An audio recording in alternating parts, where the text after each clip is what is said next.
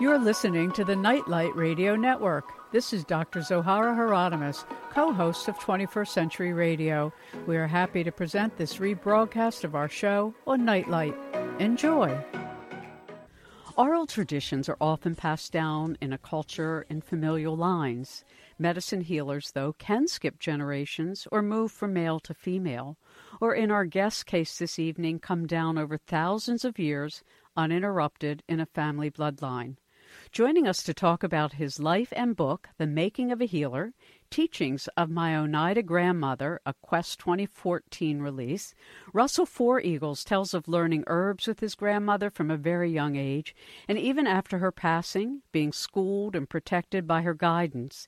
Being taught by spirit beings as well as physical elders, Russell Four Eagles gives the reader keys to many things practiced by the Oneida peoples for centuries. One of them is the fire ceremony, which he will share tonight, helping many people here heal from past traumas, accidents, illness, or other conscious and unconscious wounds. His memoir is a beautiful journey from childhood through various times of his past lives, as well as this life experience as a soldier in Vietnam, and his return and eventual practice as a gifted healer. I hope you all will join us throughout the evening for a beautiful adventure in a life and culture rich with wisdom, deep in personal journeying, and generosity of heart. Thank you so much for joining us, Russell. Well, thank you for having me.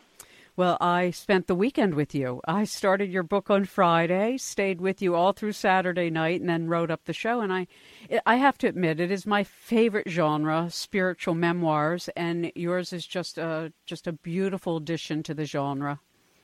Well, I'm glad. I thank you for that. You start, as life does for all of us, in childhood. How did your childhood prepare you for what you do now? Well, when I was like 3.5 years old, maybe a little bit younger, I had a dream one night that my grandfather was going to pass away, and I woke up crying, and I explained to my mother that she had to go see him right away, but she never did, and he died that night. Well, later on, when I was 3.5, my mother got pregnant, and we lived in a 12 by 16 tar paper shack, you know, pretty much without tar paper. And there wasn't enough room for all the kids there, so my mother asked my grandma if she would take one of the children. Of course, after she heard what I saw, she picked me. And by the time I was 4, she said that I was going to be the next grandchild healer in the family. And it was been an interesting journey.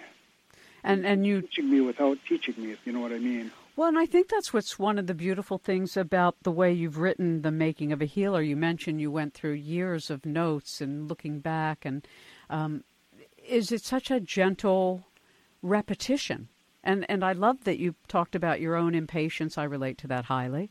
And that you're a quick learner. I also relate to that very well. And so listening to your grandmother as a child tell you things over and over again was not always so easy, but I liked that one of the things that you talked about is that in those days, in an Indian culture in general, but particularly we'll speak to yours, the Oneida, that the parents were really there to just love the children, and that the aunts and uncles and grandparents were there to school and discipline them. Talk to us about this. It's really quite different than common culture today.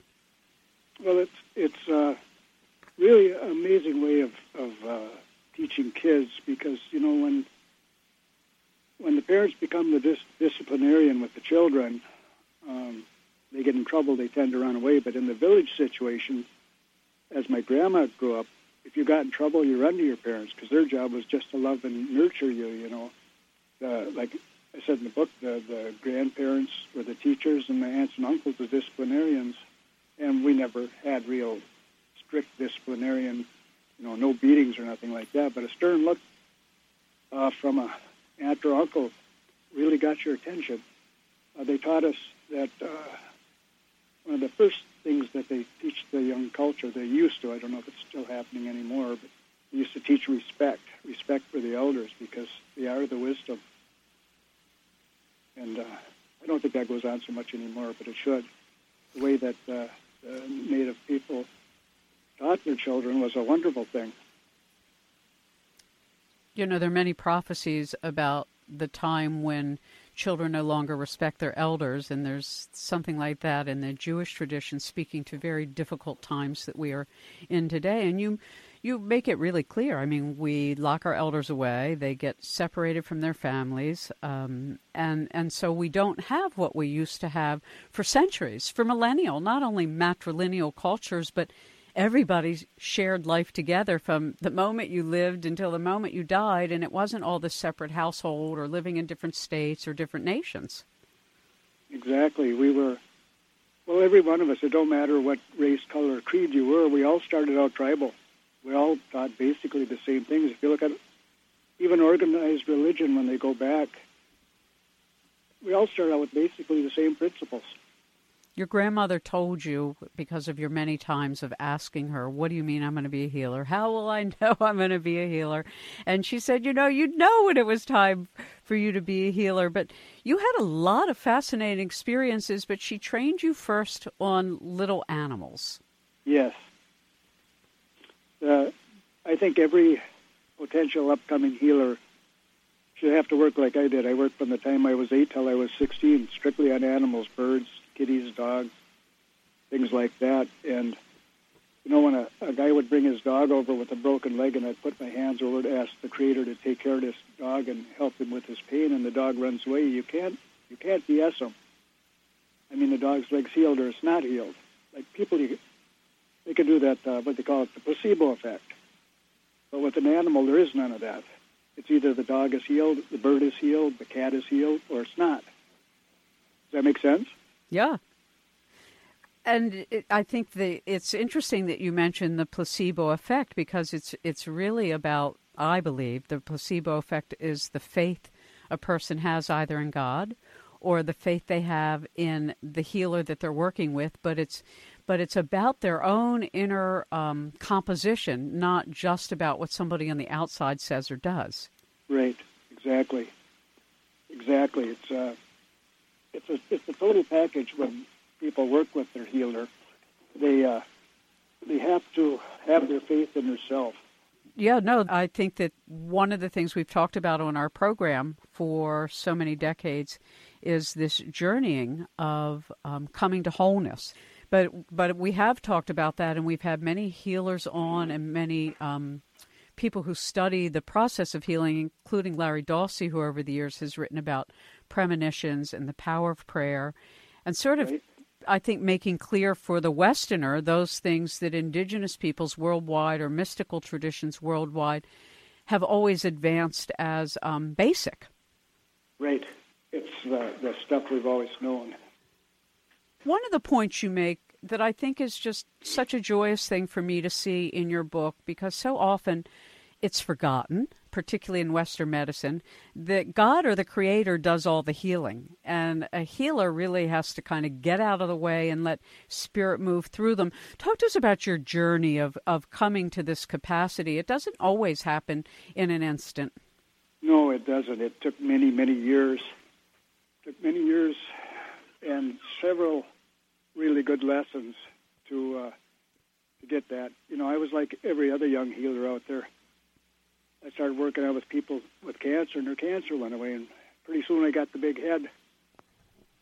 But it only took a little while for the Creator to slap me a time or two, and I figured out that it wasn't me, you know? Mm-hmm. But specifically to cancer, you talked about when you would take your hands over the energy of a person and reach a place where there was cancer, you would actually get a physical symptom like a sharp pain in your hand. Just like a red-hot ice pick 8 inches long going through my hand. But that happened because I was 21, 22 back from Vietnam, and I was starting to run into some cancer. And I made the mistake of asking God never to let me miss it. From that point on, I still get spikes to this day, and that's been over 55 years, you know? Wow. Or 45 years, whatever. Wow. And do you find that it's sort of your own inner barometer, or was it the result of your praying that you know? I'm pretty sure it's my praying, because at first I would only feel the cancer, But now I can actually see the DNA in my mind's eye when I'm working on somebody. Mm-hmm. I've had, what am I on? Got my 881st and 82nd cancer client today. Wow. Of that, I've been 99.6% successful. Wow. So let's talk about that specifically. What is cancer? I mean, you know, we're all told it's an autoimmune disorder, and in Europe they treat it like a chronic illness, and here we go to war on the person's body. Right. And what I do is I ask the creator to fix the cancer is really a mutation in the check gene. Do you know which one that is? No. That's the gene in our body that tells our cells to divide, and then half of it dies off, so we stay relatively the same size. But if they're not dividing and dying, you know what they're doing? They're dividing. And a couple billion divided cells later, you got the tiniest little tumor you could ever imagine. What do you think it is about the current quality of life on planet Earth that there is so much cancer? Absolutely. My grandmother started healing in 1905. And she healed till 1986. And she had very few cancer clients up until about the 70s. Now, I was kind of looking back on history here a little bit. I said, well, what is the difference? I started picking up cancer clients in the early 70s, too.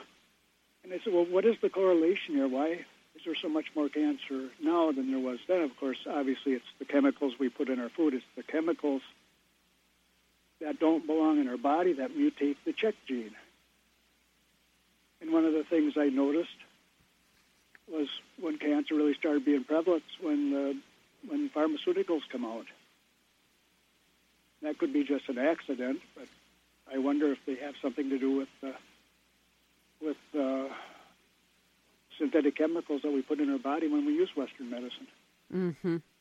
Well, there's certainly many people who would say that it didn't necessarily make their health any better, but suppressed illness. And certainly the more natural approach to healing in general worldwide is that we literally turn up the amplitude of a disease to drive it out of the body rather than trying to suppress it and drive it deeper into the bones and organ system. Absolutely. Absolutely. I had to give a talk at the neighboring hospital here Tuesday, I think it was. And one of the nurses, we was talking about cancer and Lyme disease especially. And one of the registered nurses who was putting the program on, she says, well, you guys in alternative medicine. I stopped her. I said, what do you mean alternative? I said, in my family, it's been around 8,000 years. How long has Western medicine been here? Yeah. It's very true. I mean, it's very true. And we live at a beautiful time, as difficult as it is, though, when all of these ancient methods and spiritual teachings are being passed on and opened up for the world, like a book like yours. You know, you shared these exquisite methodologies that we're going to talk about. When we come back, we'll talk a little bit about the heart box, and later on we'll talk about the fire ceremony. If you're just joining us, our guest is Russell Four Eagles, and his book, The Making of a Healer, Teachings of My Oneida Grandmother, a Quest 2014 release. Hello, I'm Catherine Ravenwood, author of How to Create Sacred Water, a guide to rituals and practices, published by Inner Traditions, Bear and Company. You are listening to 21st Century Radio with Dr. Zohara Hieronimus. I hope you enjoy the show and all of her wonderful guests. Please read my book and send your prayers to the water. Thank you, water, for your gift of life. I see you clean and restored. Amen. As we know, anything we put into water is amplified. So we can make every glass we drink holy. We can, at high tide, bless the water so that she carries it back into the deepest part of the oceans. Our guest, if you're just joining us, is Russell Four Eagles. He's written just a beautiful memoir. If you are looking to learn something about Native traditions, specifically the Oneida tradition that he is a part of many generations, thousands of years long in his family, The Making of a Healer, Teachings of My Oneida Grandmother. It's a Quest 2014 release. So I want to come back to something, Russell, you mentioned kind of in passing in your book about that you weren't like the best student. Words and writing hasn't been your forte, and it dawned on me that there was a neurosurgeon who has since passed on, Leonard Schlein, who used to say that we left sort of this intuitive, matrilineal, matriarchal society at the time that Judaism, Christianity, and Islam all were learning languages, and that the language really took us out of the strength of our right hemisphere and moved us into a very linear left hemisphere society. Sure. I think that's quite probable. The way I was taught, I don't think in, like most people think in words. I think in pictures and phrases, or pictures meaning phrases, I should say, would be more correct. It was tough when I first started school because it was completely different for me, trying to go from my thought processes to the way they wanted me to learn. My grandmother told me when I was quite young that I was an indigo child. I had no idea what that meant. And she said she'd heard of a couple before me, but she never saw any until I was born. Like I said, I wasn't a very good student, but I relatively never studied when I was at school. I could pick up enough from what the teacher was saying to not have to read the books, and I could still pass the test. I was an average student. I could have been great, but I wasn't, I think there are many of us like that who actually doubted our own intelligence because we weren't linear learners. We were holistic kind of learners who saw through our vision. And as a child, you had many visions. You shared with us already the one that keyed your grandmother into knowing that you were the next healer in the family to be trained, because you had a dream of your grandfather passing before he did, or your uncle, was it? No, it was my grandfather. Your grandfather, okay.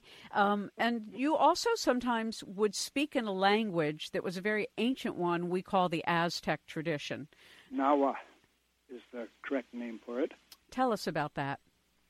Well, shortly after I had the dream of my grandfather, I had another dream, and my father was Motecuhzoma. He was the king god of the Aztec people.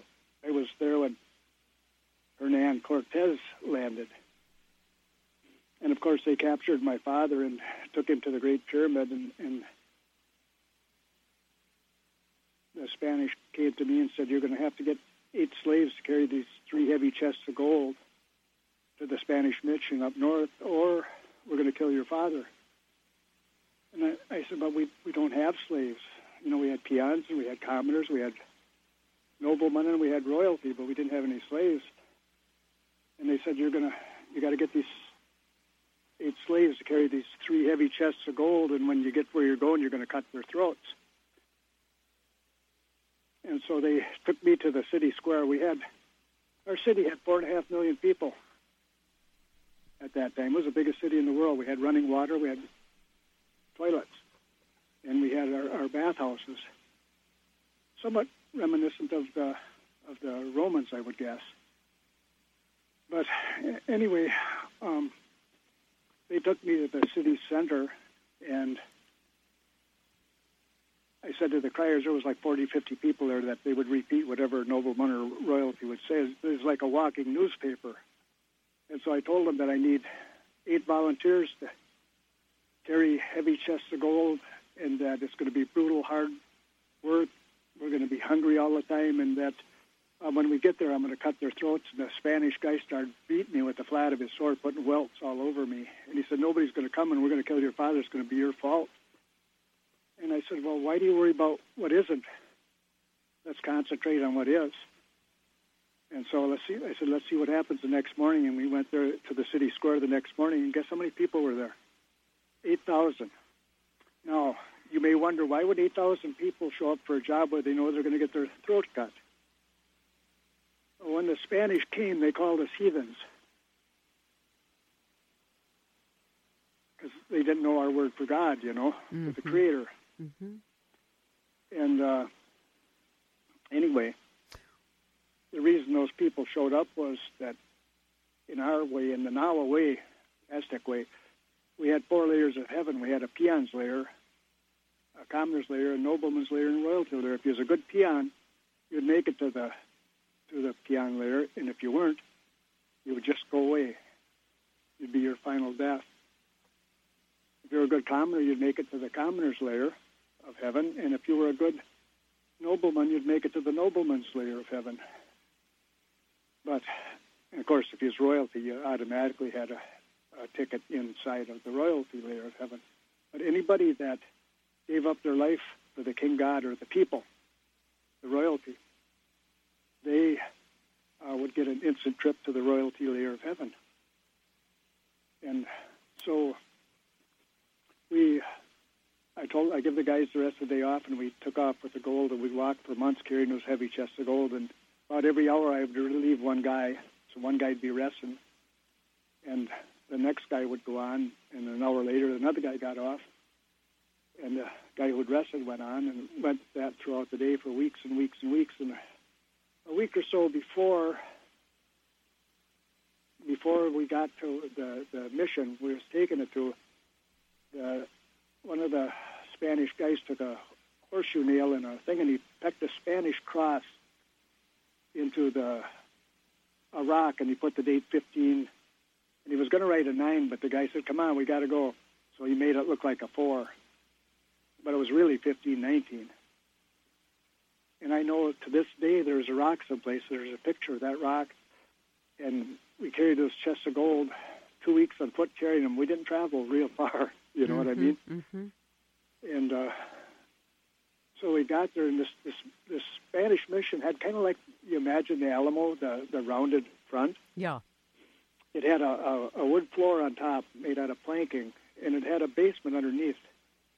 They would take clamshells and cook them and leave the lime, and they'd make mortar. So they laid rock with the type of cement they made out of the clamshells.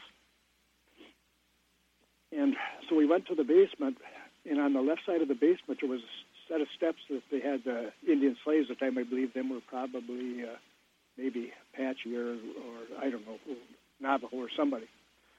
And they carved steps going underneath the basement floor, and they carved a room out. And there was enough room for 3 of the peons to stand on one side, 5 on the other, and the 3 chests of gold in the middle. And I went to the first guy and said, "Are you ready?" And he said, "Yes." And I sliced his throat, and he stood there while the blood run down. And finally he collapsed, and I went to the next guy, and on went around. While I was doing it, I remember hearing the Spanish guy say, "These guys are animals. They're not even trying to get away." But they didn't understand about our way of heaven, you know. And so I got to the last guy, and I cut his throat, and I felt a pain in my back, and this sword come out my chest. They'd run a sword through me. He pulled it out, and I turned around, and I collapsed to my knees, and my blood was running out. And my wife had come in vision to me as I was speaking Nahuatl to her. And I said, "Take my children and go, because these guys lie. They're here to stay, you know." And I collapsed on the floor, and the last thing I remember seeing was that Spaniard's face with a look of horror on it, because in their way, the worst thing they could do would be kill somebody and have them curse you before they die, because there was nothing you could do about it. And I thought it rather humorous that for the rest of his life, every bit of bad luck that happened, he thought I was the cause of it. Mm-hmm. It was simply himself. It's a phenomenal thing to have precise recall of past lives, and many people do, and many cultures acknowledge that this is an important part of our current medical situation or our spiritual crises or our emotional imbalances. And you talk about that, as do others, fortunately, from around the world, that, and they call it technically biogenealogy, that... Oh.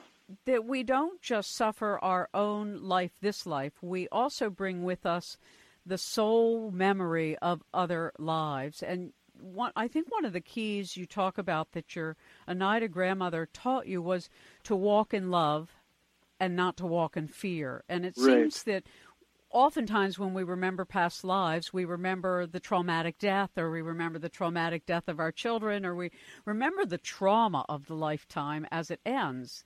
What happens to those traumas? Those traumas get stored in our heart box, of course, and they will go with us from life to life to life to life as long as we don't deal with them. Now, I suppose I should inform your listening audience what the heart box is. And what it is a physical place. You know, how many of your listeners do you suppose remember that first relationship breakup they had? They lost their breath and their heart physically hurt. And the reason that is the heart box is a little rectangle box behind our heart and our backbone. And it's about 3/4 of an inch square. Well, that relationship breakup we have when we're 13 or 15 or 18 or 21, whatever it is as big around as your arms when you hold them clear out, and you stuff that heart box, it expands.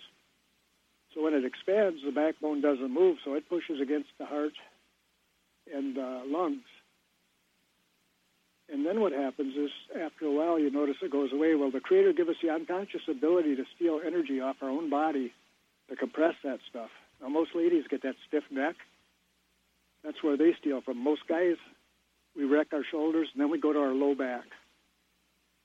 And so how we clear that is we do my grandmother's fire ceremony. And what we do with that is we'll take a piece of paper and we thank the Creator for helping us to forgive ourselves for situations where we have no control, and that includes past lives. If you remember them, you can ask the Creator to help you forgive yourself for whatever that trauma was that you put in there. And, you know, I tell people, well, think what happened today that hurt you, or yesterday, or last week, last month, last year. And when you get as many things written down as you can, because the more you release, the more energy gets to come from your heart box back to your body where you need it. The next thing we do then is we thank the Creator for helping us to forgive ourselves for situations where we had control. Now, that may be anything that we did that we didn't act in our highest light. You know, sometimes we say things we don't mean, we do things we don't really mean, or actually sometimes we do mean them. But the Creator gives us the innate ability to know right from wrong. And so, even though sometimes it feels good to say things, it's not necessarily right, and they end up in our heart box also. The next thing we do is we thank the Creator for helping us to forgive people, places, situations, and things that have hurt us throughout our life. And that, could be past life stuff, could be this life stuff, could be a combination of everything. And then when we get all of those things written out, again, thinking what happened today, yesterday, last week, last month, last year, we take and there's a fourth thing we do at the fire ceremony, and that is if we know what we want, we thank the Creator for it. 4 years ago, I was terminal for the fourth time with cancer. I was, like I said, I was a Vietnam veteran, and my first day in country, I got 400 Agent Orange barrels and half of the cutting torch to make outhouse bathrooms with it so we could pull them out and burn the crap, you know. So anyway, the four times I've been terminal, my cancer never went away until I forgave it, thanked it for the lesson, and thanked the Creator for allowing me to let it go. The Creator does not cause cancer, but He gives us free will, and He will not interfere with what we do, so... you always say that last part as if it's already happened, because if you know it's already happened, the Creator will make sure that it already happens. And I, like I said, I've been terminal 4 times with the cancer, and this last time I went from 200 pounds down to about 98. And my doctor said, you can't have no more chemo. I said, I come here to tell you I'm not taking no more because you guys are killing me. Mm-hmm. And... I did my 45 radiations, and all it did was spread into my top half of my right lung was full of cancer. It was in my neck and throat. They cut the lining of my throat out, took my tonsils, took a lot of the lymph nodes out of the side of my neck that were cancerous. Now, you may wonder, why would a medicine man do that when the other 2 times I was the three times I was terminal before this last time, I went and did my grandma's herbal stuff and the stuff that I worked out and got rid of it. One time in 12 days, I went from being terminal to being free of cancer. Well, the reason I did that was because I went to the doctor. I found a lump in my throat. I swallowed, and my food would go down, and it would go around this lump and then continue on its journey to my stomach. And I went and got 40 biopsies they took, and they said, yep, it's cancer. And he said, are you going to work with us? And I said, well, I don't know, Doc. He said, well, you never work with us. You come get your biopsies, you go away, and your cancer disappears. And I said, well, I don't know. I said, I'm going to do the same thing I do every time. I'm going to... I was at the Minneapolis Hospital, which is 2.5 hours from Spooner.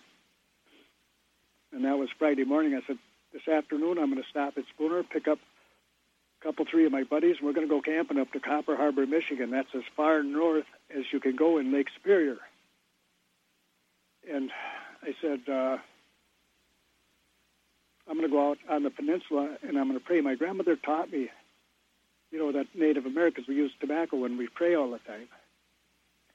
And she taught me, if you're holding your tobacco up and praying, before the sun comes up and the sky turns red, you can ask the Creator a question, and he'll answer you. And so I walked out of that peninsula 3:30 in the morning. I'm up holding my tobacco and praying and praying and praying. And the sky turned red, and I said, Creator, what is it you want me to do? And he said to me, well, you know how you've wanted to work with doctors the last 50 years? I said, yep. He said, you never work with them. And I felt a little bit like Jesus must when he said, well, they're going to crucify you, but it'll be okay. Well, listen, Jack, you don't have the nails in your hand, you know. Mm-hmm. And anyway, so I went back to the doctor, and I said, yeah, I'm going to work with him. He said, you are? And I said, yes, I am. And he said, all righty then. When I was out praying, what the Creator told me was, he said, they're going to cut you from the top of the ear to the bottom of your, the two bones between your neck. And they're going to take out most of the cancerous tumors. But they can't take the one that's hooked to the carotid artery because they'll kill you. He said, they're going to cut your tonsils out, and they're going to cut the lining of your throat out, but the cancer's already in the second lining. He says, they're going to do 3.5 months of chemo. They want to do 4, but it'll kill you. He says, they're going to do 45 radiations, and when you get all done with all of that, the cancer is going to move into the top half of your right lung, and you're going to be dying when you leave the hospital. But he says, not to worry. You're going to go home and do the herbs like I've always shown you, and you're going to do your maple syrup and baking soda, and your cancer is going to go away. Now, I was a veteran, and... well, I'll get to that in a minute. Anyway, so I went to the doctor Monday morning, right? And the doctor says, you know, are you going to work with us? I said, yeah. He said, oh, amazing. And I said to him, I said, but before we start all this, Doc, can I give you a prophecy from God? He said, there's no such thing as that.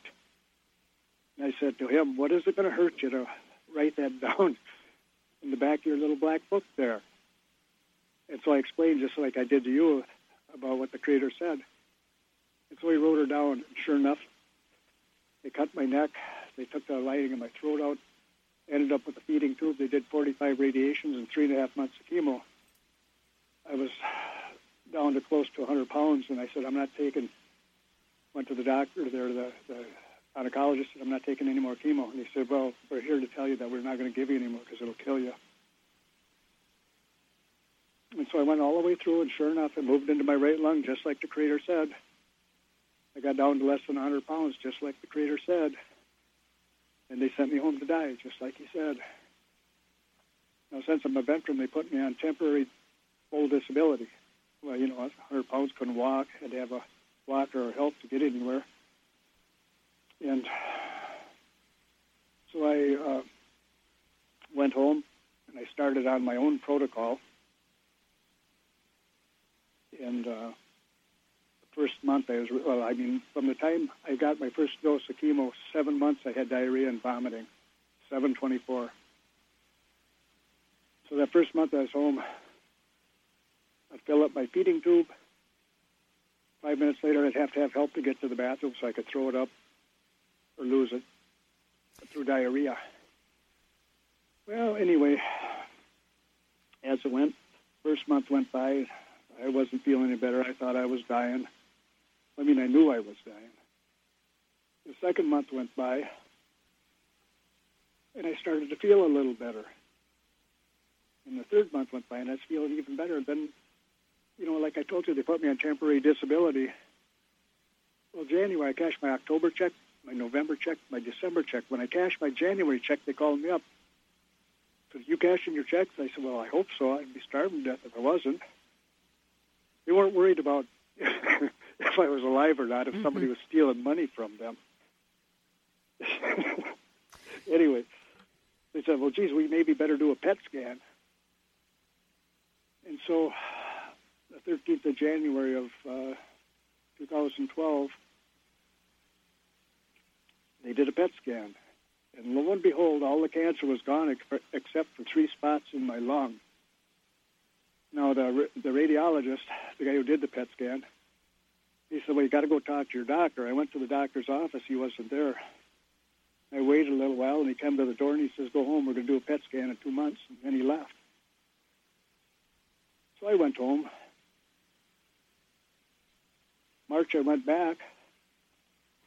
They did a second PET scan, and now all the cancer's gone.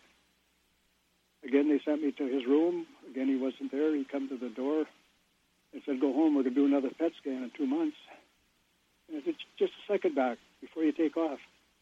Are you or are you not? The doctor told me that we can only do 2 PET scans a year because it causes cancer." He said, "Yes, I am." He said, "Go home. Be back in 2 months." I went back in 2 months. It was all cleared in. And the radiologist again sent me to his room. This time he was at his desk, and he said, "What did you do, Russell?" And I said, "You know what I did?" And he said, "How would I know what you did? I have 5,000 clients. I can't remember what we talked about." I said, "Look in the back of your black book there." So he went to the back of that leather book, and he sat down, he read, and he read. And he says, "How could you know this a year and a half ago? How could you know that this is exactly how it was going to go?" And I said, "Well, a prophecy from God's only a prophecy from God if it's true." I said, "If I had died, it would have been all bullshit, you know." We have to take a little break. It's a beautiful story, and I hope everybody listening, because there's nobody listening who either themselves or a family member or a friend or a loved one hasn't had the challenge of what happens when you get a cancer diagnosis. We'll be right back. Our guest is Russell Four Eagles. His beautiful book, The Making of a Healer, Teachings of My Oneida Grandmother, a Quest 2014 release. This is Deborah White Plume, Oglala Lakota, from the beautiful Pine Ridge homelands, here with Zohara Hieronimus on 21st Century Radio. If you want to learn more about Oweaku or Moccasins on the Ground, our website is www.oweakuinternational.org. Welcome back to 21st Century Radio. Russell Four Eagles is with us this evening. His book, The Making of a Healer, Teachings of My Oneida Grandmother, a Quest 2014 release. And, of course, all our guests are linked right at the front of 21st, 21st, centuryradio.com. We're almost out of time this hour, Russell, but you mentioned several things in the story of your cancer journey, and I'd like to just sort of pull those few things out. One of them, which other elders have shared with us before on the program, and which I also experience as being very true, is that when we pray from gratitude, it's a very different experience than praying a petitionary prayer from lack. So you mentioned you went out on the peninsula, you prayed to the Creator with gratitude for your healing, but you also talked about using tobacco.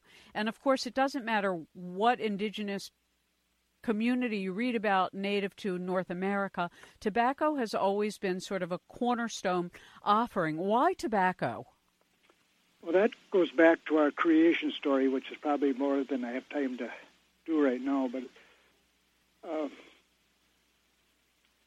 let me give you just a quick rundown. When there was nothing but void, the Creator created the universe and the cosmos, and the stars formed and the worlds formed around him. And when the worlds was right, the Creator went world to world, exceeding life, you know, grass, rocks, fish, trees, animals, everything that his coming children would need.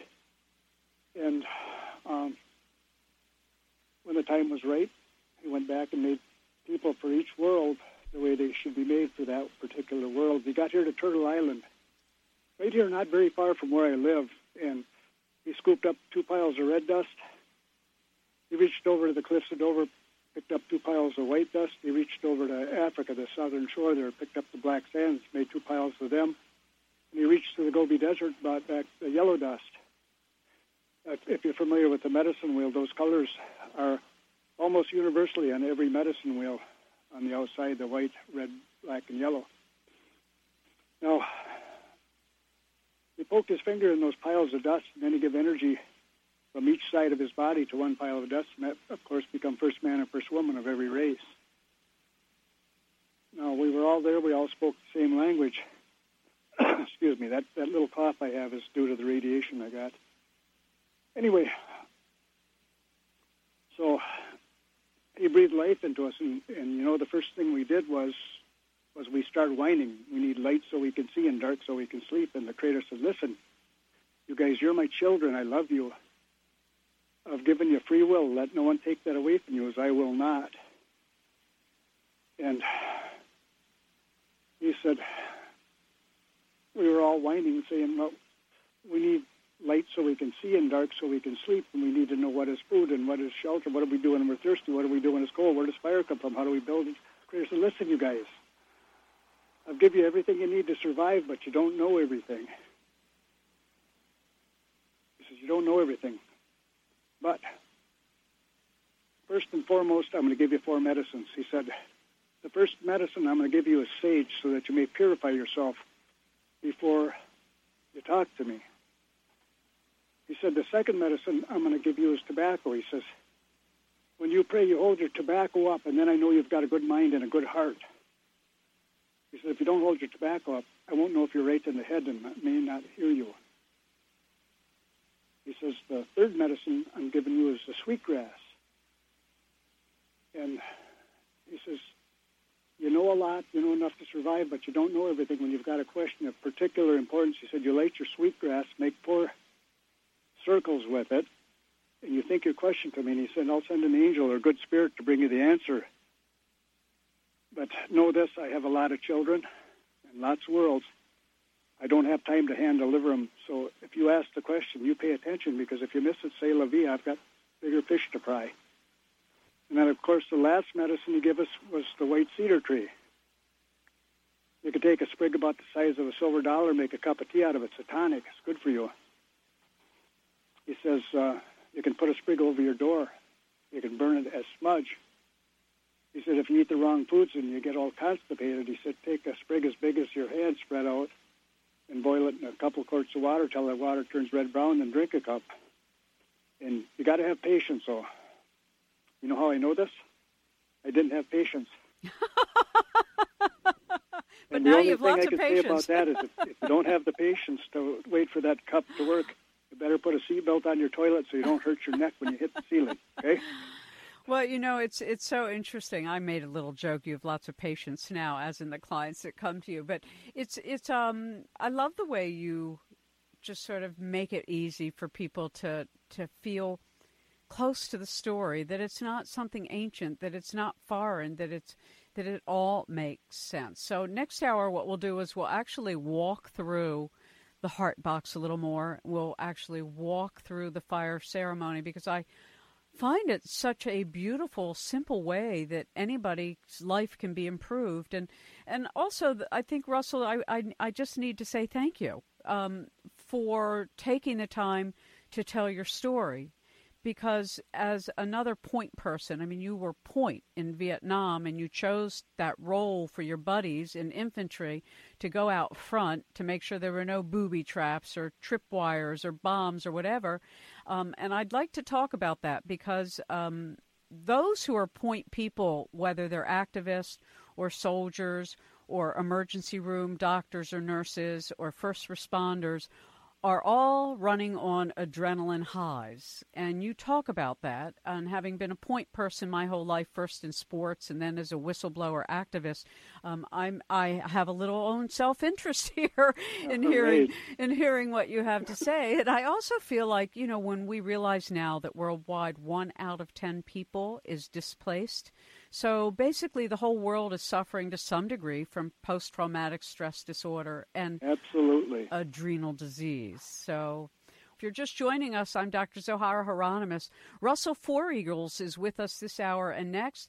He's written a beautiful book. I encourage you all to read it. It's just beautifully done and will take you into that inner place where your heart lives boldest. The Making of a Healer: Teachings of My Oneida Grandmother, a Quest 2014 release. We're going to take a break. We'll come back to you next hour, and we'll cover this and more. If you're looking for a just wonderful memoir in the spiritual tradition, read Russell Four Eagles' 2014 Quest release, The Making of a Healer: Teachings of My Oneida Grandmother. Russell continues to join us this hour. He is a medicine man covering the whole gamut of emotional, mental, physical, and spiritual healing. He has traveled the world, Canada, Mexico, Central and South America, as well as some European countries, and people come from all over the world to see him. One of the remarkable parts about being part Ojibwa, part Menominee, part Oneida, is that Russell Four Eagles was raised in the North Woods and trained by his grandmother, he being 202 generations of healers. It's an extraordinary reality, Russell, that you all have preserved, and it saddened me so much as it did you when you wrote about a medicine man you knew who had no apprentices and his medicine was lost with his life. Yes, it's a terrible thing when we don't share that. It's one of the things that my grandmother said to me. She said, don't lose the medicine. She says, make sure you pass it on. And I thought, she had given me so much information from the time I was 4 that as soon as I could write, I started scribbling in notebooks. Boy, some of them are really hard to decipher, and some of them I've lost over the years. But because of the way she taught me, she asked a lot of questions. I'd ask a question, and she'd ask a question, and I'd ask another question, she'd ask a question. Next thing I had my answer, and I wasn't really sure how I got there, but it worked. Mm-hmm. She would make me repeat a story over and over and over and over again until I had it right. Which is really how the best teachers teach, and it's not through dictum, and it's not through tests per se, it's repetition. You know, I actually learned that as a broadcaster years ago. I've been doing this for about 30 years. In my first years as a full-time daily broadcaster, I believed I never should tell the same story twice. Humorous. Yeah, well, that was really what I believed. I felt like, everything had to be new all the time. And, of course, after doing that for a couple of years, I realized that's not how people learn. They don't even really learn from information. People learn from story, and that's really what's so magnificent about the way you teach, is that you teach through story. And in some of your stories, whether it was your own vision quest or being lost or what you believed to be lost when you were a child, you discovered you actually have a spirit guardian.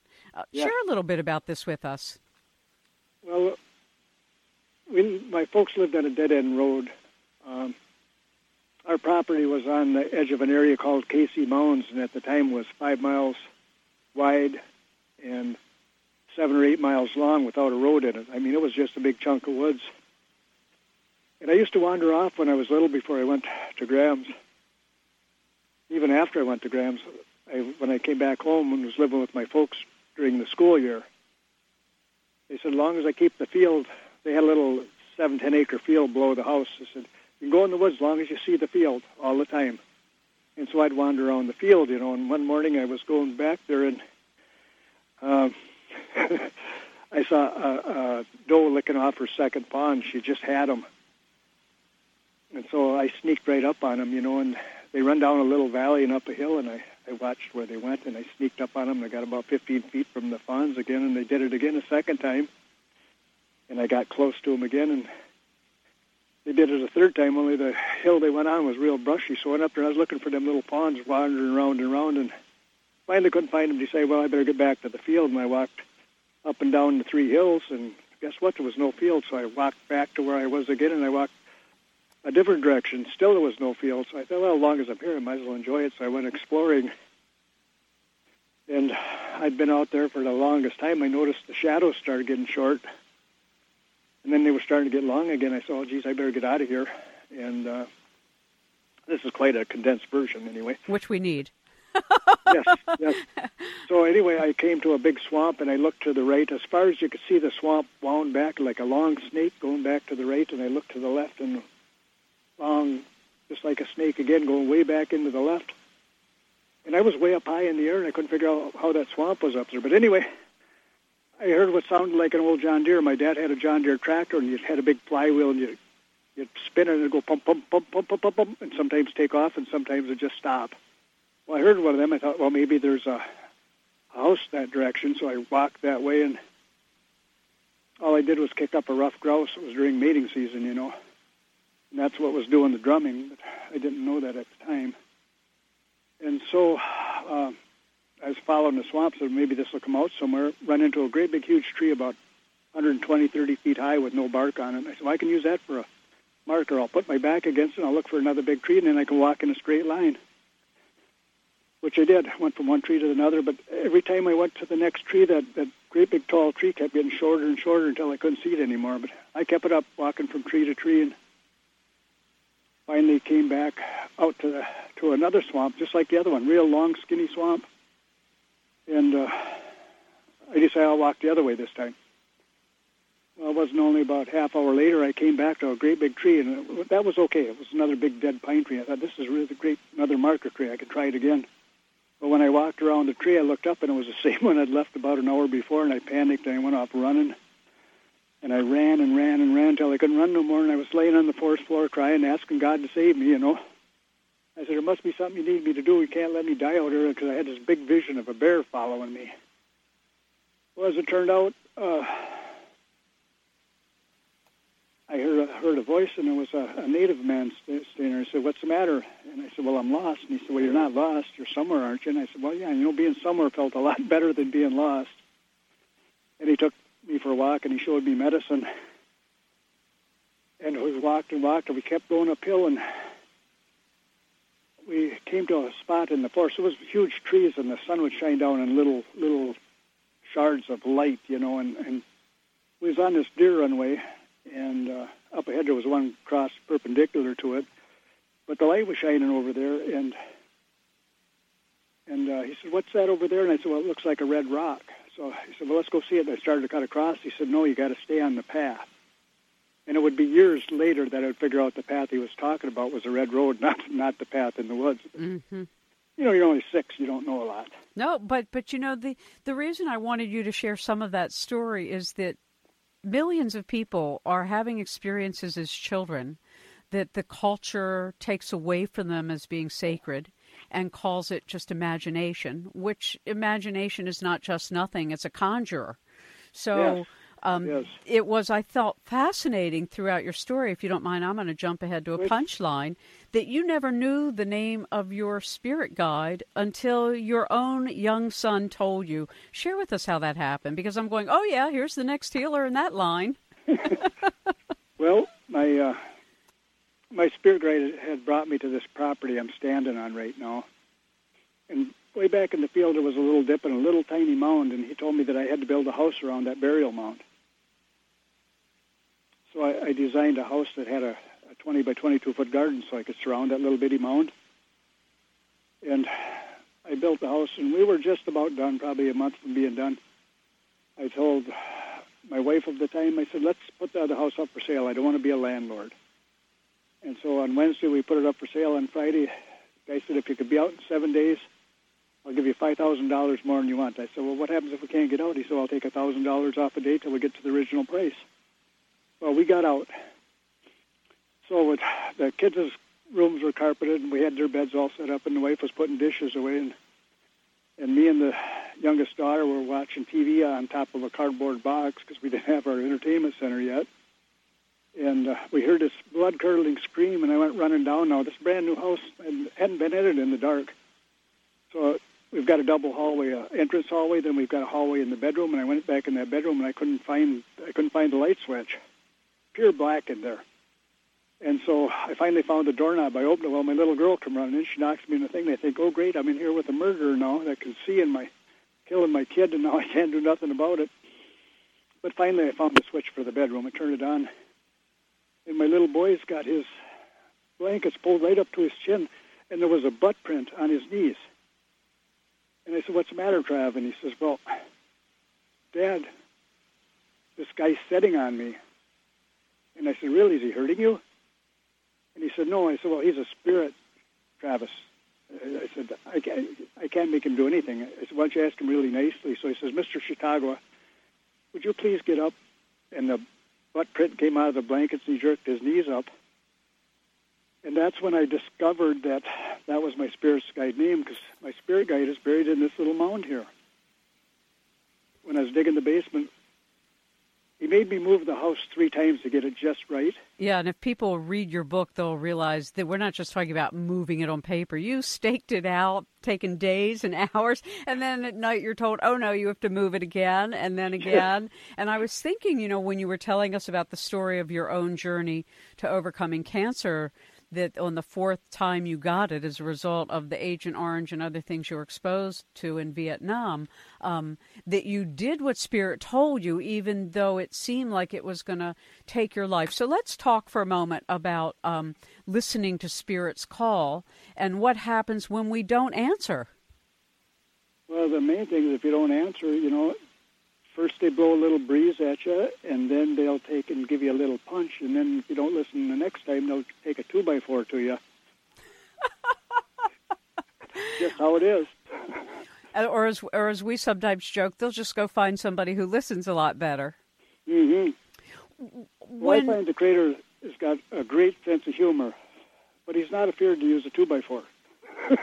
When you were in Vietnam, I mentioned at the end of last hour, and something I wanted to talk about this hour I'd like to sort of get a jump on, which is the fact that so many people are suffering. I'd say the whole culture. If you watch news, it gives you some form of trauma. If you open your heart, there's trauma planet-wide, and you feel it. Worldwide. Yes, exactly. Sure. So we're basically all suffering to some degree of post-traumatic stress disorder. And I mentioned that, you know, doctors, emergency room paramedics, frontline responders, people like me who have been whistleblowers in the media. I would almost say, as I've said to some firemen who go hyperthyroid like I did, I went, well, it's a real nuisance being an adrenaline junkie. Yeah, for sure it is. Talk to us about that. Well, you know, when you come back to the States, we weren't welcomed home, you know. When we come back, they were throwing water balloons filled with urine at us. And when I was walking through the airport in O'Hare Airport in Chicago, I don't know if you've ever been there, but it's got corridors half-mile long, you know. And I'm walking up the corridor, and there was a little tiny, little skinny gal about, I could reach around her with both hands, standing at the water fountain. I said, that little girl must be a camel. She'd been drinking there for 15 minutes, you know, and I just go to go past her. She turned around and spit a mouthful of water on me and called me an effing baby killer. I said, excuse me, miss, you must have me mixed up with somebody else. I said, I never killed no babies in Vietnam. And I said, besides, why are you protesting the soldiers? Why aren't you protesting the senators who send us there? She went away crying. I felt bad about making her cry, but she was a little confused about what she was doing. Now, because I was a healer before I went to Vietnam, and you know a healer's job is to save lives, correct? Well, being Native American, they put me on point.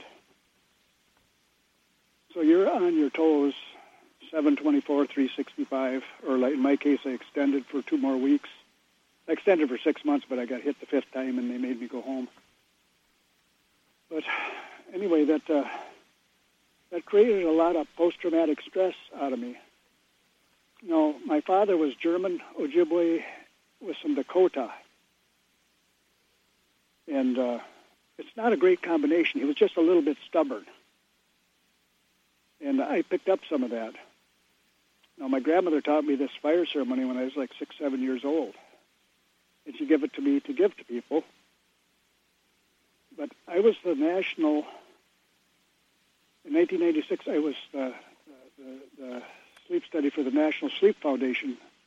That was the movie they did. I did 6 24-hour sleep study periods where they film you and put the wires all over you. And I slept 2 3/4 hours a night in 10-minute segments. The rest of the time, I was full of adrenaline from nightmares I was having about the people that I'd killed. And because I took after my dad, I was a healer. I didn't have to do the fire ceremony.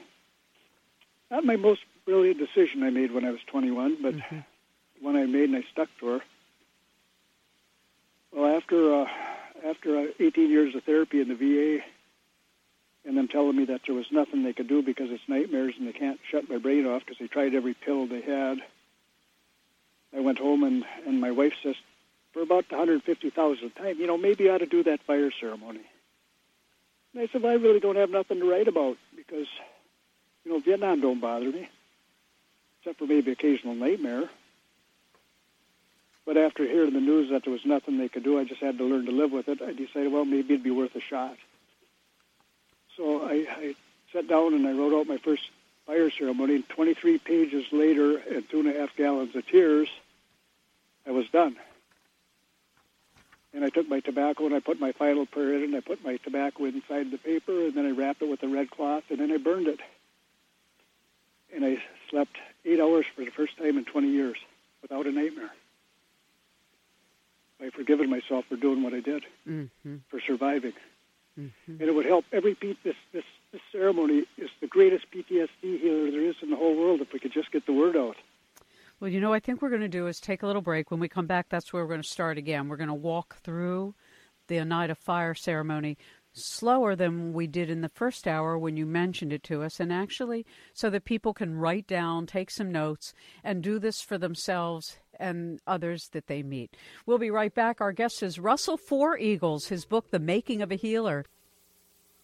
So coming back to your beautiful book about this wonderful Oneida fire ceremony, I think maybe we should back up a little bit again and talk about the heart box first and then talk about the Oneida fire ceremony. Well, as I said before, the heart box is the void between your heart, your backbone, your two lungs, and it lies centered right behind the heart.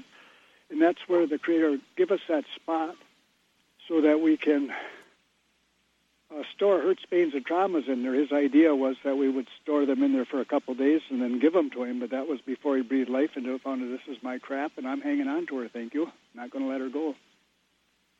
So that's why sometime in the past, one of my ancestors, the Creator, brought this fire ceremony because we weren't letting our stuff go and nobody was advancing up the spiral of life. The heart box isn't very big, but it'll hold lifetimes and lifetimes of stuff in there. But there's a cost, so it's cheap to put in there, but it's not free, and the cost is to energy from our own body to compress that stuff so your heart can beat and your lungs can move. The fire ceremony is what we used to clear that heart box, and it's a very important part of my grandmother's culture, mine also, and my clients' culture. I just surpassed 52,300 clients, and every client I've given a copy of this. That's lots of sheets of paper. Now, let's get into the fire ceremony. The first thing we do is we take a piece of paper, and by writing, we ask the Creator to help us.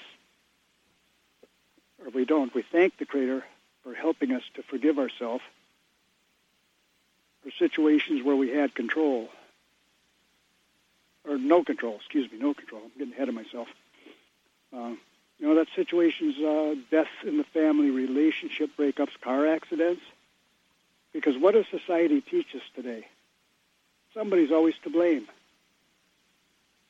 But that's not always the case. Sometimes, like Forrest Gump said, stuff happens, you know? And so list today, or think about what happened today that hurt you, or yesterday, last week, last month, last year. The more you can release, the more energy gets to go back to your body to keep you healthy. If everyone in the world would do the fire ceremony and eat a healthy, nutritious diet, I could be out of a job. And I truly would be grateful. I see On an average day, I see a person every half hour from 8 o'clock in the morning till 6 o'clock at night, every day. And I'm booked out until, like, right now, I guess I'm in mid-December already, which is unbelievable for a medicine man. When I worked with my grandmother, we would harvest herbs 25 days a month and do healing 5 days a month. Anyway, getting back to the fires, right? I get sidetracked just a little tiny bit. Well, you know, but I think that those things are really important to mention, because I also like the fact that you don't charge money, though you ask for donations. And that has always been a pet peeve of mine, because the work I do as a trans-species telepath or as a soul reader, I've never charged, never would, and asked people to make a donation to their community instead of it. And it bothers me a great deal that people call themselves shamans and healers and this and that, and then they charge people a fortune to see them. Yes, that's ridiculous. So when we, coming back, though, to the Oneida Fire Ceremony, so after you've written all of these things down to forgive yourself for, there's also the process of forgiving others. Right, and that's where we thank the Creator for helping us to forgive people, places, situations, things that hurt us. And that could be car accidents, that can be slipping on the stairs and breaking a leg. Because, again, society teaches somebody's to blame, and it's only you in a room full of mirrors who you're going to point the finger at. Well, that ain't necessarily the case. Some things are just accidents. So when you do the fire ceremony, you write everything down on a piece of paper, and then you put your tobacco inside of it, and then you wrap that in red cloth. Yeah, 100% cotton, because we don't want to damage Mother Earth trying to heal ourselves. And then you tie that with purple string of some sort or yarn, because purple being the vibration of healing. Absolutely. I actually, what I do is I buy red and purple cloth both, and I cut the purple into little 3/8, 6/16 or quarter-inch strips, and I use that to make my ribbons out of. Now, in the old days, the fire ceremony was a big, big deal, because we would go to the black spruce swamp, and we would rake the sphagnum moss away, and we'd gather black spruce roots, which were bright red, and we'd weave them into cloth. Well, then we would go to the stream banks, and we'd collect nettle, and we'd take the cordage out to make cord out of it. And then we would take and peel a soft maple bark and boil it in our birch baskets until the water got deep purple, and then we put the cordage in there. That's how we got our purple color. And the red, obviously, is from the spruce roots themselves. Then we would take birch bark and thin it down. I actually did one of these with Graham. It takes about a month to do all this stuff. We would thin it down to a couple layers, and then we would take paint rock, which we have a lot of here in Wisconsin, and you grind them to a fine powder, and then you mix them with heated venison or buffalo fat, and you make a paint out of it. And because we didn't have writing in her grandma's day, they do pictographs representing the things that they wanted to be forgiven for, or what they wanted to forgive themselves for, and what they wanted to let go of. And so it was a big deal, and it was a really honored ceremony, even though it was so simple, because of the value that people put in it when you've got to work a month to do something. Well, now we can be department store hunters and gatherers and get our cloth up down and our pens and papers, and we can write. So it's a much easier thing to do, but it's still as effective. Anybody with PTSD should be doing this. I've helped countless numbers of veterans from Vietnam, from Iraq, from Kuwait, to Afghanistan even, are coming to get help, because the therapy just doesn't do it by itself. Does that make sense? Well, it makes sense to me, and I often find that people believe in the Western culture that you can solve problems that are spiritual and energetic with your mind. And while your mind can give you orientation, energy is energy, and those things which embrace fire and light have a much greater restorative capacity than all the talk in the world, because the talk is not the energy. Absolutely, absolutely. It's all a package. The vibration of the earth, the vibration of the colors that I use for healing, the vibration of the cloth, and of the words we write down. They all have a frequency all their own. And the fire ceremony brings it all together. you know, Western medicine, modern doctors, they think, well, okay, we'll give you a pill and that'll be that. But they don't treat the mind, body, and soul together. The spirit, everything's got to be treated at once to have really successful healings. Mm-hmm. And I love your stories of your, we're not going to go into it, but you tell a beautiful story about a rock calling you, and then it took you to the rock's history and the past life of the people who worked with that rock for an ads that they made. Yeah. Talk to us a bit about why wherever any of us live, if we pay attention to what's around us, be it the pebbles on the street or the plant in our on our balcony, that we really can elevate spirit and help restore the earth in very small ways that each one of us can do. Absolutely. If everybody would just be grateful to the plants, Mother Earth, our medicine, everything that's out there carries its own energy, and everything likes to be acknowledged, even the spirits that walk on the earth that most people can't see, can't hear. Although it seems to me now that the more and more people are starting to come around to see that stuff. Mm-hmm. And young children, there seem to be whole slews of souls coming in who have cultivated this multidimensional vision and are able to hear, listen, and respond. One of the things you discussed, which I thought was really fascinating when you studied with Joe Flying By and decided on a vision quest, and he was, the great-nephew of the Lakota chief Sitting Bull. But yes. But vision quest, you know, you'll hear people go, well, I'm going on a vision quest this weekend, and I'm always thinking to myself, well, I wonder what kind of vision you're going to get. Really? Yeah, it takes a year to prepare for a vision quest, to do it right. But there's some, you'll learn some really large God's truths when you go on vision quest. Mm-hmm. I didn't want to believe what I saw, but it turned out that the Creator was right and I was wrong. That's what I get for thinking I'm so smart, you know. I have a question for you that's not in your book, but something that I was shown once in meditation and would like your opinion. Yes. I was shown that between the new moon and the full moon, our DNA zips and unzips, so that by the full moon, our DNA is completely open, so that drumming and chant actually inserts information into the DNA, giving it a new frequency. It does. It absolutely does. Every bit of healing I do, like I said, I use frequencies, and definitely in the mid-period between there, it seems that the healings actually are quicker. Not that they never work, they always work, but there's certain periods during the moon phase that they will just work better, and I'm sure it's because that DNA is open to being changed by the frequencies that I use. So. Mm-hmm.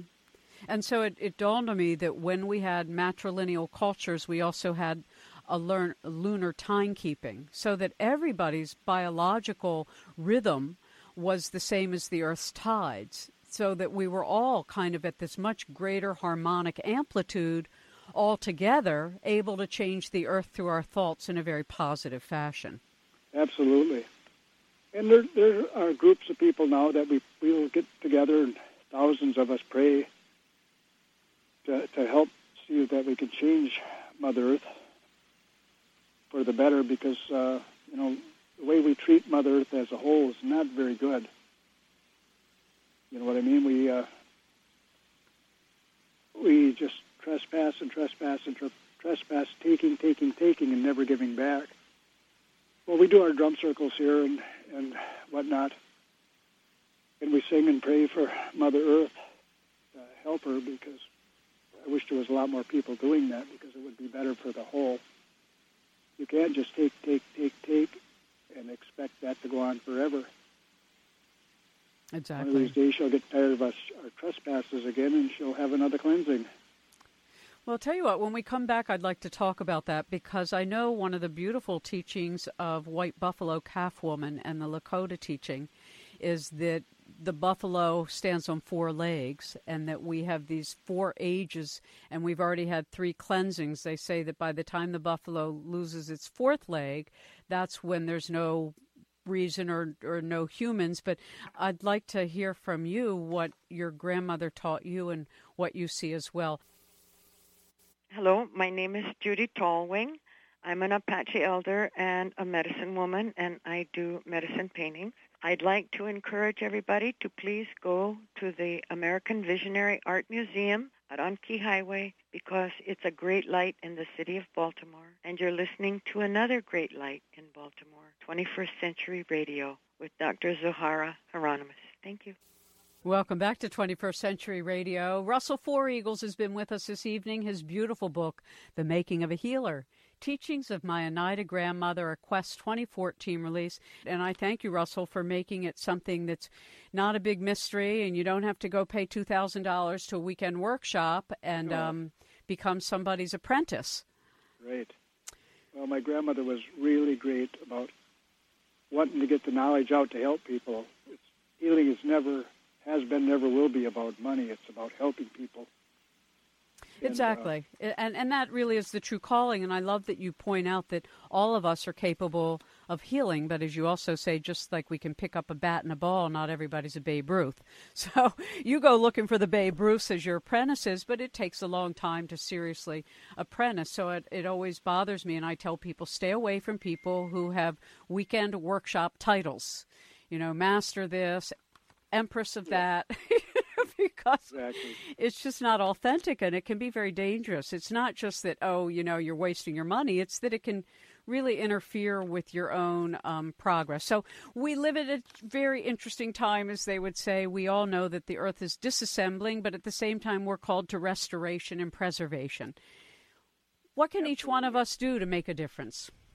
Well, about once or twice a year, we have a large gathering for fire ceremony, but it's not about us. It's about our gratitude to Mother Earth and asking the Creator to please help take care of her. And we could get more groups doing that. We could raise the vibrational level and really help stave off all of the damage we're doing to Mother Earth by our factories and people who are so into greed they don't care about Mother Earth.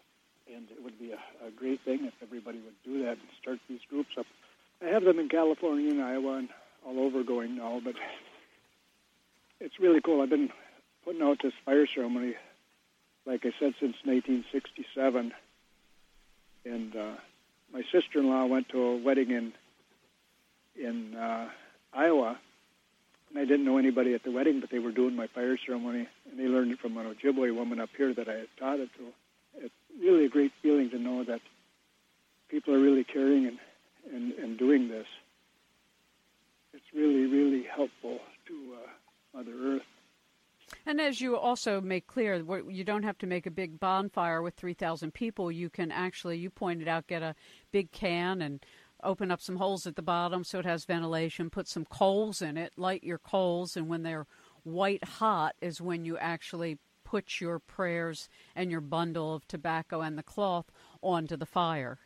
Exactly. I've got a big white German Shepherd dog that I got.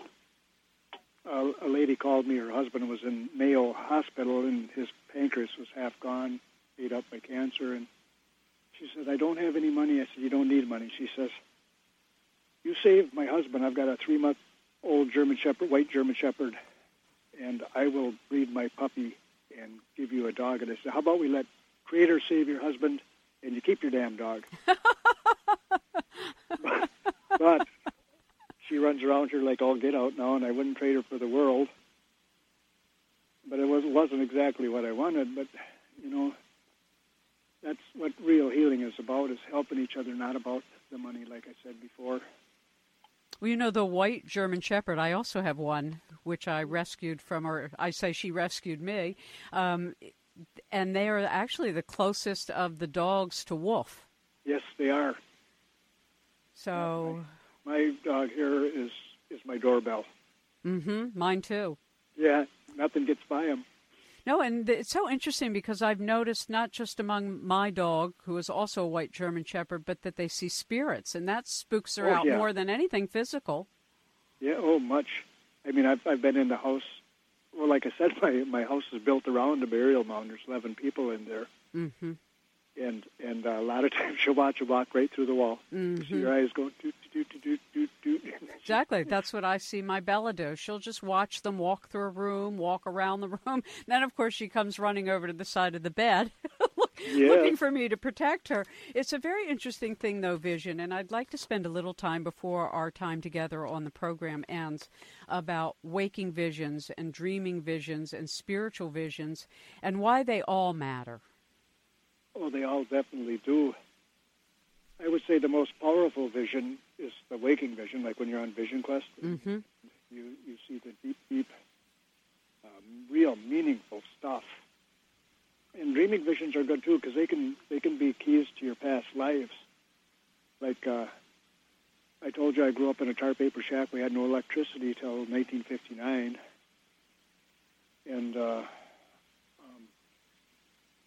I had the dream about being Aztec. Now, my mother had a fourth-grade education, and my father had a third-grade education. He could barely write his name.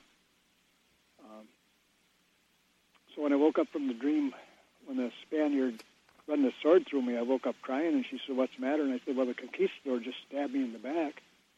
And she said, "There's no such thing as that. You just made that up. Now, you go back to sleep. Quit bothering us." Mm-hmm. And it was after that I could speak Nahua fluently. But then again, my mother and my dad were both half Indian, and they wanted me to be a white person, so they wouldn't allow me to speak Oneida or any native language. No, we didn't have any money because it was really hard for Indian to get any money back in the 50s here. So my mom made this tallow soap, and every time she'd catch me speaking Oneida or Ojibwe or Nahua, she would wash my mouth out with it. It burned like sin, I'll tell you what. By the time I was 6, I made sure I was way away from her, except for the time I got lost up in the woods. Mm-hmm. I didn't want to lie to her, so I told her in Nahua that I'd been lost in the big woods. Mm-hmm. Then she chased me with the soap, of course. Yeah. But I think that the important thing is that this happens to our children all the time. I say, Ritalin has destroyed some of our most creative children. Absolutely does. Well, I had told you that my grandmother told me I was an indigo child. Right. And boy, do I know them well. But there are children now that are crystals. My youngest daughter is a crystal child. They're every bit as brilliant, every bit as smart, but they're not rebellious. Like, I was always bucking against boundaries. My dad would say, "Don't cross that line or you're going to get a spanking." Well, I'd cross that line to see if I got the spanking. Sure enough, I did. Yeah, I think that's why you and I have an affinity. I joke. I spent a lot of my childhood in school in the principal's offices. Not for doing anything bad, really, just speaking out of turn or, not bored. Listening to a teacher, just not wanting to be bored. Right. I would get so bored because I could pick up what the teacher said in the first couple of minutes, and then I had to wait for everybody to catch up. Yeah, so we're lucky, Russell, that we weren't born in this time period because they would have tried to give us a pharmaceutical to fry our brain. Absolutely.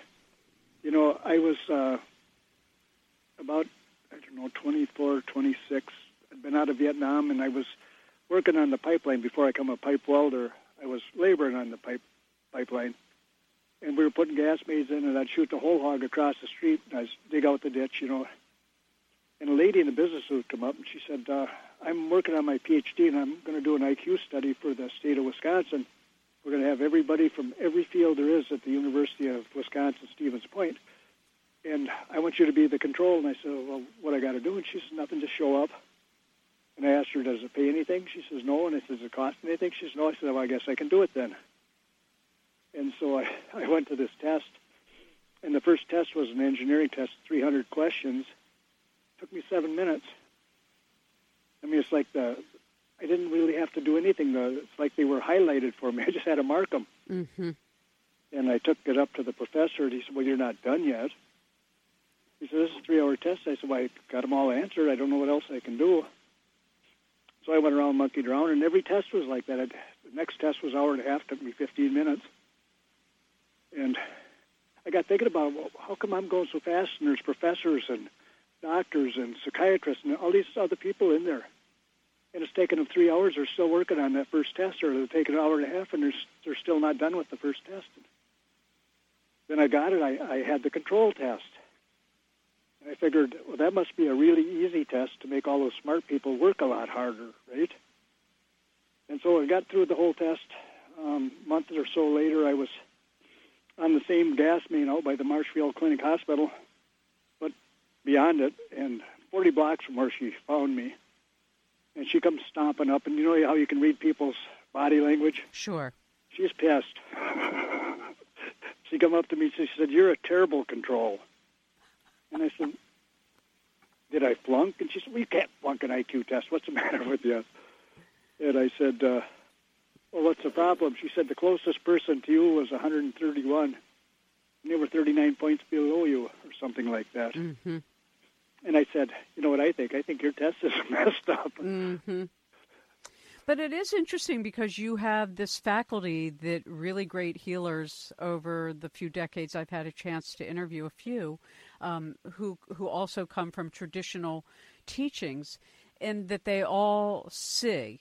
And it's not hearing, though you hear too, but you were even describing that when you do a healing, it's as if you have this little post office with all these little slots, and everybody's vibration goes into a little slot, and when somebody else comes in with the similar kind of illness, that like comes out of the slot, and you know what vibration it is. And then I know right what to do, and I don't have to hunt around for what to do. I already know it. Mm-hmm. And so when you have your hands over the energy field of a person and you feel the varying temperatures, how do you tune something up or turn it down? Well, it depends on the first time I go over a human body, I use an aquamarine light, if you mm-hmm. understand that. But it's not the color's not the important part. It's the frequency of the color. And what that does is it stimulates negative energy from the body. It gets the cells to release it somehow. Mm-hmm. I'm still not sure how it works. I just know it does. Mm-hmm. And after I go over the body and get it all smoothed out so there's no hot spots, cold spots, well, then it's time to start the healing. And I use, it's like a royal purple light, but again, it's the frequency of the light, not so much the color of the light. Mm-hmm.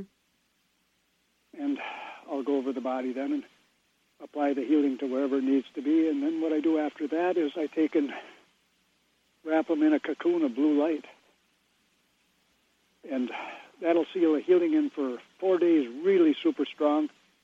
After that, it starts fading, but if people do a fire ceremony, it'll last a couple of weeks and probably finish the healing completely. Mm, beautiful, beautiful method. No, it is true. Go ahead.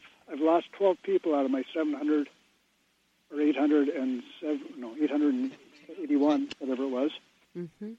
cancer clients, and the only ones I've lost wouldn't take the herbs, and they wouldn't do the fire ceremony. And I can't for any reason understand. Mm-hmm. Well, you know, you've touched on so many beautiful things for us tonight, Russell. And one of the things we didn't get to is the name Four Eagles. Can you tell us that in like 45 seconds, how you got that name? Well, that came down from a great. In all of the 200 generations, there was 6 males before me. And for whatever reason, they were all four eagles. And it was passed down to me. Well, it's a beautiful name, and you carry your lineage beautifully and have made such a difference on Earth with your walk that I thank you for your gracious generosity with your spirit, your healing ability, and your love for Mother Earth and those who come to you. Well, thank you very much. I sure appreciate you having me on the show. It's always my pleasure when I can help people in one way or another, and I believe this has been helpful tonight. I do as well. I'm so glad you were able to share some about the heart box. We didn't get to the breathing technique. We do have a minute. Is there any way you can do that quick breathing technique? Sure. Okay. What I do with my breathing technique is everybody's seen football on TV. They got that imaginary line out there that tells where the ball's supposed to be or something. I don't know what it's for. I don't follow football. But anyway, I turn it sideways on top of my head, and I take a deep breath in my nose. And I use that imaginary line, which I turn to purple, and I push it right down through my body. As your breath comes in and starts going down your lungs, you take that line, push it right down through your feet into Mother Earth. And when you exhale through your mouth, she takes that negative energy, transmutes it into positive, and when you exhale, you're pulling up good, positive energy from Mother Earth. Yes, beautiful. With the hands straight up, you bring spirit down and then ground the negativity into the earth. Yep. And then as you exhale, you bring positive energy again back up from your feet, back out through your hands. And when you learn to do that, you can get rid of headaches, minor aches and pains real easily by sending them to Mother Earth. I haven't used an aspirin for a headache in probably 40 years. Russell Four Eagles, thank you so much for being our guest on 21st Century Radio. Everybody, go buy this beautiful book, The Making of a Healer, Teachings of My Oneida Grandmother. And here we are at the end of the hour. 21st Century Radio is produced by Hieronimus and Company. Our executive producer and research assistant is Laura Kortner. Our engineer is Noah Dankner. I'm Dr. Zohara Hieronimus, and we hope you enjoyed the show.